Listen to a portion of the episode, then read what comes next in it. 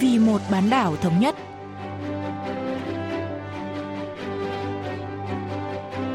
Xuân Vi xin kính chào quý vị và các bạn. Mời quý vị và các bạn theo dõi chuyên mục Vì một bán đảo thống nhất của Đài Phát thanh Quốc tế Hàn Quốc KBS World Radio. Trong phần 1, diễn biến quan hệ liên triều, chúng ta sẽ nghe phân tích về vụ phóng vũ khí gần đây của Bắc Triều Tiên, lần đầu tiên kể từ vụ phóng pháo phản lực siêu lớn ngày 28 tháng 11 năm ngoái. Ở phần tiếp theo cận cảnh Bắc Triều Tiên, mời các bạn tìm hiểu về dân số ở miền Bắc.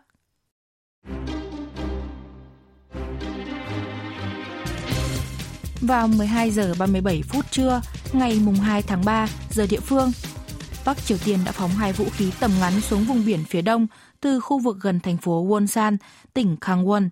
Các lần phóng cách nhau 20 giây.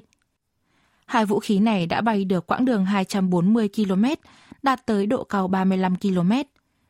Đây là lần phóng vũ khí đầu tiên của Bắc Triều Tiên trong năm nay, 95 ngày kể từ lần phóng hai pháo phản lực siêu lớn ngày 28 tháng 11 năm ngoái.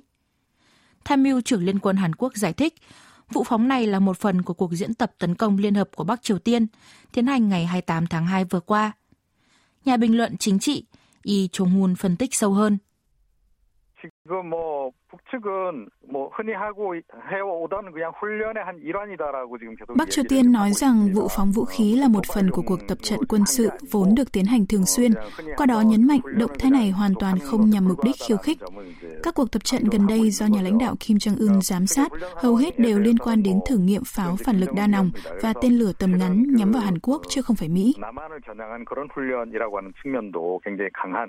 그럼에도 불구하고 이제 북측은 일종의 정례 훈련이다라고 지금 설명을 하고 있는 그런 상황입니다. Tuy nhiên, một vài ý kiến suy đoán vụ phóng vũ khí gần đây của Bắc Triều Tiên thực ra là đòn cảnh báo đối với Mỹ. Đã hơn một năm kể từ hội nghị thượng đỉnh Mỹ-Triều thất bại tại Hà Nội, nhưng Mỹ vẫn chưa đưa ra đề xuất mới cho đàm phán hạt nhân giữa hai nước. Vụ phóng ngày 2 tháng 3 được cho là nỗ lực của Bình Nhưỡng nhằm tạo ra thay đổi cho cục diện đàm phán bế tắc – vì nước này không thể đợi đến khi cuộc bầu cử tổng thống Mỹ kết thúc. Cuộc tập trận quân sự chung Hàn-Mỹ mùa xuân năm nay đã bị trì hoãn do dịch corona-19 đang bùng phát ở Hàn Quốc. Động thái quân sự lần này của Bình Nhưỡng cho thấy có lẽ miền Bắc vẫn chưa hài lòng với quyết định này. Ông Yi Chung-hun giải thích.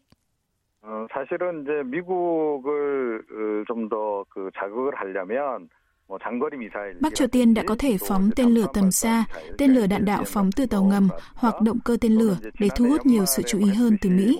Song những cuộc thử nghiệm này đòi hỏi chuẩn bị nhiều hơn và chi phí cao hơn. Miền Bắc không hài lòng với tình trạng bế tắc kéo dài trong các cuộc đàm phán cấp chuyên viên Mỹ-Triều và có vẻ đã lựa chọn gửi cảnh báo ở mức độ vừa phải tới Mỹ bằng một vụ thử tên lửa tầm ngắn. 미국을 약간 좀 자극하는 그런 카드로도 좀 활용하려고 하는 의지, 의지가 있었던 게 아닌가 이렇게 생각을 합니다. Nhưng dường như Mỹ không mấy quan tâm đến các vụ phóng tên lửa của Bắc Triều Tiên. Tổng thống Mỹ Donald Trump đã không có phản ứng dữ dội nào về vụ phóng tên lửa tầm ngắn lần này, cho thấy Washington sẽ không đáp trả lại các vụ thử vũ khí gây áp lực cho Mỹ của Bình Nhưỡng, trừ khi vụ việc đe dọa nghiêm trọng đến lãnh thổ nước này. Hiện tại, người đứng đầu Nhà Trắng đang nỗ lực ngăn chặn dịch corona-19 đã bắt đầu lây lan ở Mỹ. Về các vấn đề Bắc Triều Tiên, có vẻ chính quyền Tổng thống Trump đang cố gắng quản lý tình hình một cách hợp lý, bởi họ cho rằng bất kỳ phản ứng căng thẳng nào đối với Bắc Triều Tiên đều có thể ảnh hưởng tiêu cực đến cuộc bầu cử Tổng thống. Ông Yi Chung-hun cho biết. 트럼프 대통령이 북한과의 관계를 그렇게 절실하게 생각하지 않는다. Giới phân tích Mỹ cho rằng ông Trump hiện không quan tâm lắm đến Bắc Triều Tiên. Xung đột giữa Mỹ và Iran đang leo thang, trong khi ông Trump cũng đã được xóa các cáo buộc luận tội. Vì vậy, người đứng đầu Nhà Trắng được cho là không cần vội vàng cải thiện quan hệ với miền Bắc vào lúc này. Ngược lại, có vẻ phía Bắc Triều Tiên đang rất bồn chồn lo lắng. Tôi nghĩ đó là lý do vì sao Bình Nhưỡng đang cố gắng thực hiện một số hành động khiêu khích. 북한 입장에서는 그만큼 초조할 수밖에 없는 거죠. 그래서 뭔가 약간씩 어, 지금 도발을 하고 있는 게 아닌가 이렇게 생각을 합니다. Nhiều chuyên gia suy đoán, vụ phóng vũ khí đầu tuần này của Bắc Triều Tiên mang thông điệp hướng tới quần chúng trong nước. Báo Lao động, cơ quan ngôn luận của Đảng Lao động Bắc Triều Tiên đưa tin khoảng 7.000 người dân địa phương có các triệu chứng nhiễm dịch corona-19 đang được cách ly. Có vẻ chính quyền miền Bắc phải có động thái khiêu khích để dập tắt sự hoảng loạn của công chúng và củng cố thống nhất nội bộ. Nếu vũ khí trong lần phóng thử này là vũ khí chiến lược hoặc vũ khí đe dọa kiểu mới, thì có thể nhằm mục đích thúc đẩy đàm phán với Mỹ và cộng đồng quốc tế. Nhưng nhiều người cho rằng miền Bắc phóng tên lửa tầm ngắn là nhằm củng cố tinh thần quân đội và tăng cường đoàn kết nội bộ. Chính phủ Hàn Quốc cũng đang nhận định theo hướng này. Ông Lee Chung-hun phân tích. 그래서 북한의 이제 경제 난도 최근 들어서 다시 좀 심화되는 그런 그 분위기고 nhiều người dự đoán tình hình kinh tế trong nước và sự ủng hộ của công chúng ngày càng xấu đi đã đẩy nhà lãnh đạo Kim Jong-un vào tình cảnh khó khăn, khiến ông phát động khiêu khích. Truyền thông Bắc Triều Tiên cho biết Chủ tịch Kim đã tham dự các cuộc tập trận quân sự mới đây để chứng minh rằng khả năng lãnh đạo của ông chưa hề mai một và chế độ vẫn đang duy trì tốt. Trong một nỗ lực rõ ràng để tăng cường kỷ luật nội bộ, Bắc Triều Tiên gần đây đã tổ chức một cuộc họp của Bộ Chính trị của Đảng Lao động cầm quyền và bãi nhiệm các quan chức cao cấp của đảng.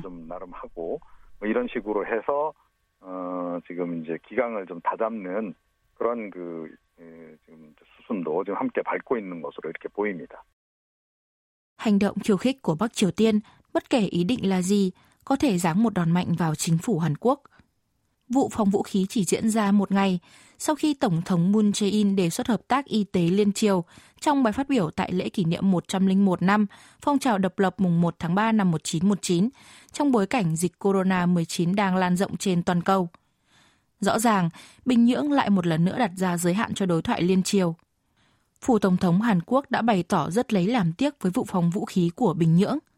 Đáp lại, Phó Chủ tịch Ủy ban tuyên truyền Đảng Lao động Kim Yo Chong em gái Chủ tịch Ủy ban Quốc vụ Kim Jong-un đã đưa ra những lời chỉ trích gai gắt, gọi đó là thách thức tinh thần. Bà Kim lên án phản ứng của Seoul đối với vụ phóng vũ khí, vốn là một phần của các cuộc tập trận tự vệ thông thường và không nhằm mục đích đe dọa bất cứ ai là ngu ngốc và ngạo mạn. Ông Lee Jong-hun phân tích thêm. 그러니까 뭐 굉장히 좀그 민망한 표현들이 좀 이제 많이 등장을 좀 청와대를 이제 맹비난하긴 했는데 trong khi Phó Chủ tịch Kim sử dụng nhiều từ ngữ gay gắt để lên án phủ Tổng thống Hàn Quốc, bà đã không hề chỉ trích trực tiếp Tổng thống Moon. Bà Kim nhấn mạnh một quốc gia có thực hiện các cuộc tập trận quân sự và thậm chí còn mua vũ khí chiến lược như Hàn Quốc không có quyền bình luận về hoạt động diễn tập của Bắc Triều Tiên. Có vẻ những từ ngữ mạnh mẽ trong tuyên bố của miền Bắc là nhằm giành thế thượng phong trong thương thảo với miền Nam. 이 거 역시 좀 우리 정부를 조금 더 자극하는 그런 의미가 있지 않나 그런 생각을 좀 합니다. Vấn đề là liệu Bắc Triều Tiên có tung ra nhiều hành động khiêu khích trong thời gian tới hay không? Nhiều ý kiến lo ngại vụ phóng vũ khí tầm ngắn tuần này có thể là khúc dạo đầu cho những hành động khiêu khích mạnh mẽ hơn. Không thể loại trừ khả năng Bắc Triều Tiên phản ứng thái quá để thúc đẩy đàm phán với Mỹ trong bối cảnh dịch corona-19 bùng nổ và cục diện đàm phán phi hạt nhân hóa Mỹ-Triều vẫn bế tắc. Bắc Triều Tiên đã tiến hành các cuộc tập trận liên quân trong 3 năm liên tiếp từ năm 2015, nhưng đã bỏ qua vào năm 2018 và 2019. Giới ngoại giao cho rằng, việc nối lại cuộc tập trận lần này cho thấy Bắc Triều Tiên đang có ý định gây căng thẳng quân sự trong tương lai. Ông Lee Chung-hun nhận định. 김 정은 위원장이 언급했던 어떤 새로운 전략 무기 이런 것들이 선을 보일 수도 있는 겁니다. Bắc Triều Tiên có thể tiết lộ một vũ khí chiến lược mới mà nhà lãnh đạo Kim Jong-un đã đề cập. Vũ khí chiến lược ở đây không đơn giản chỉ là một bệ phóng tên lửa hay tên lửa đất đối đất, mà có thể là một loại tên lửa đạn đạo xuyên lục địa hoặc tên lửa đạn đạo phóng từ tàu ngầm mới. Đây là chi tiết đáng lo ngại nhất. Đó là lý do vì sao Mỹ đang tăng cường giám sát Bắc Triều Tiên. Nếu Washington tiếp tục giữ im lặng về các yêu cầu khác nhau của miền Bắc, Bình Nhưỡng sẽ không chịu ngồi yên. Rất có thể Bắc Triều Tiên sẽ không chờ đợi tới cuộc bầu cử Tổng thống Mỹ, mà sẽ có những động thái khiêu khích bổ sung. 미국 대선 끝날 때까지 기다려줄 것 같지는 않고 뭔가 좀 추가 도발이 있을 가능성이 상당히 좀 높지 않나 이렇게 생각을 합니다. Trong khi đó, chính phủ Hàn Quốc vẫn bày tỏ quyết tâm thúc đẩy các chương trình hợp tác liên triều.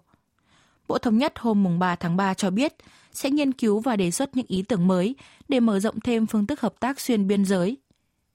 Vụ phóng vũ khí mới đây của Bắc Triều Tiên có thể là thông điệp đối với chính phủ Hàn Quốc hoặc tín hiệu khiêu khích hoặc nỗ lực của chính Bình Nhưỡng nhằm tăng cường đoàn kết nội bộ trong bối cảnh bất ổn xã hội do dịch corona-19 và kinh tế khó khăn.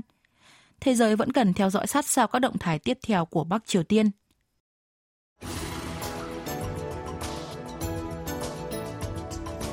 Tính đến nay, tổng quy mô dân số Hàn Quốc vẫn tăng nhẹ, mặc dù tỷ lệ sinh thấp nhờ có tuổi thọ ngày càng cao. Nhưng theo một báo cáo do Cục Thống kê Quốc gia Hàn Quốc công bố tháng trước, số người tử vong bắt đầu vượt xa số trẻ sơ sinh vào tháng 11 năm ngoái. Tổng dân số năm 2018 là 51,62 triệu người và Hàn Quốc có thể sẽ bắt đầu bước vào thời kỳ giảm dân số tự nhiên trong năm nay. Thế còn dân số ở bên kia bán đảo Hàn Quốc thì sao? Hôm nay, chúng ta sẽ cùng tìm hiểu về thực trạng dân số Bắc Triều Tiên cùng giáo sư Chong Eun Chan đến từ Viện Giáo dục Thống nhất thuộc Bộ Thống nhất Hàn Quốc. 한국 통계청이 발표한 2019년 북한의 주요 통계 지표에 따르면 một báo cáo của Cục Thống kê Quốc gia Hàn Quốc cho thấy dân số Bắc Triều Tiên đạt 25,13 triệu người năm 2018, bằng khoảng một nửa dân số Hàn Quốc. Bắc Triều Tiên đã hợp tác cùng Quỹ Dân số Liên Hợp Quốc tiến hành điều tra dân số năm 1993 và gần đây nhất là năm 2008 với sự hỗ trợ của Hàn Quốc. Dựa trên dữ liệu này, Cục Thống kê Quốc gia Hàn Quốc năm 2010 đã ước tính dân số Bắc Triều Tiên từ năm 1993 đến năm 2055 để đánh giá quá trình gia tăng dân số của miền Bắc. Năm 2008, ước tính dân số Bắc Triều Tiên đạt 23,93 triệu người, tương đương khoảng 49% dân số Hàn Quốc. Một thập kỷ sau, năm 2018, tỷ lệ này gần như vẫn giữ nguyên.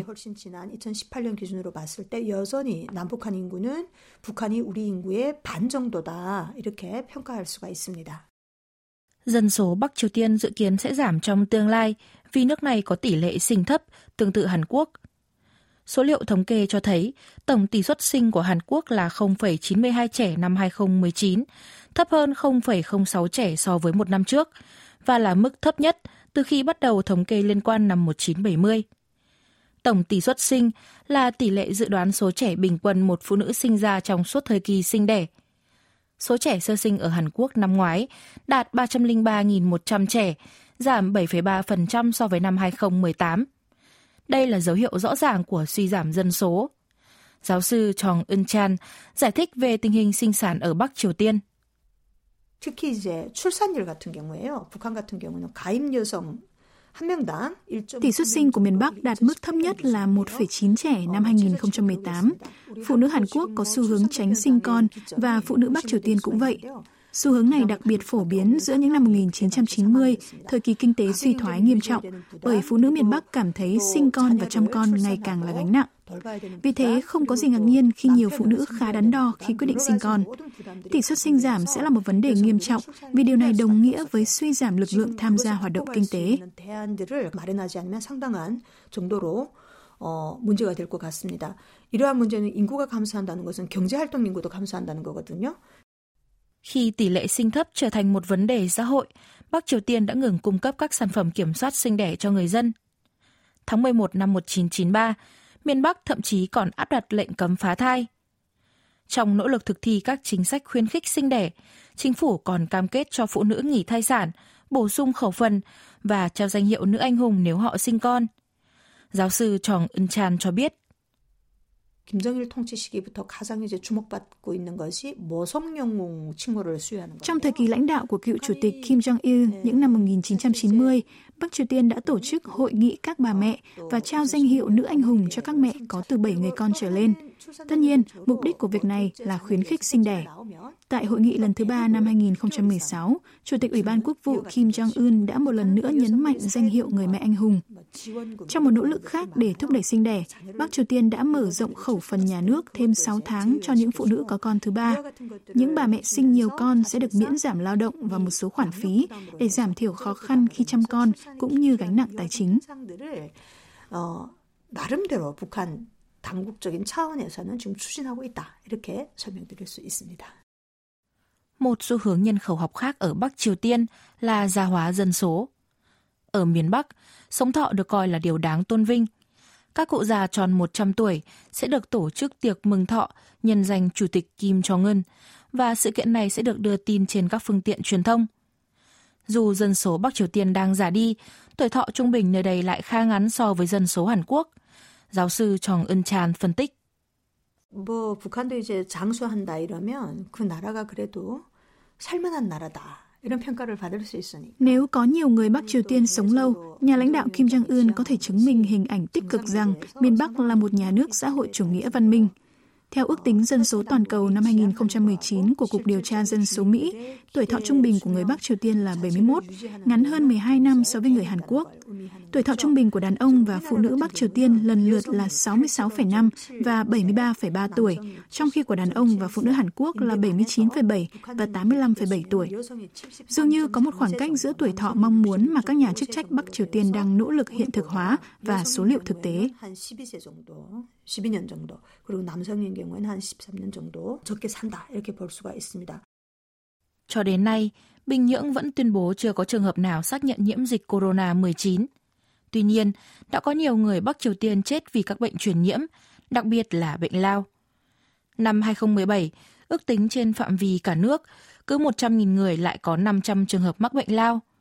Cơ sở hạ tầng y tế Bắc Triều Tiên rất nghèo nàn, vì thế, tỷ lệ tử vong do các bệnh truyền nhiễm ở đây được cho là cao hơn nhiều so với con số công bố. Giáo sư Chong Eun Chan lý giải. 북한에서 정말 그 오랫동안 어, 지속되어 오는 질병 대치 중에 가장 중요한 것이 이제 결핵인데요. Bệnh lao là một trong những vấn đề y tế nhức nhối nhất ở Bắc Triều Tiên. Nhiều người tin rằng bệnh nhân có thể khỏi bệnh nếu ăn uống tốt. Tôi nghĩ căn bệnh này có liên quan nhiều đến mức sống. Tỷ lệ tử vong cao do các bệnh truyền nhiễm ở đây phần nào hé lộ rằng nhiều người dân bị suy dinh dưỡng mãn tính và có hệ thống miễn dịch yếu. Điều kiện vệ sinh của Bắc Triều Tiên không tốt lắm, vì vậy bất kỳ bệnh truyền nhiễm nào cũng có thể lây lan rất nhanh. Đó là lý do tại sao cả nước đang cố gắng ngăn chặn dịch corona-19. Nhưng nếu bằng cách nào đó virus xâm nhập được vào miền Bắc sẽ gây ra nguy hiểm chết người đối với toàn dân Bắc Triều Tiên. 만성적인 그 영양 부족이나 면역력 약화로 상당한 정도로 치명적일 수밖에 없겠다. 이런 생각들을 하게 됩니다. Cả hai miền Nam Bắc bán đảo Hàn Quốc đều phải đối mặt với những thách thức dân số như tỷ suất sinh thấp và dân số già. Hy vọng hai quốc gia sẽ hợp lực lại để tìm ra giải pháp cho vấn đề này như đã làm trong các lĩnh vực khác.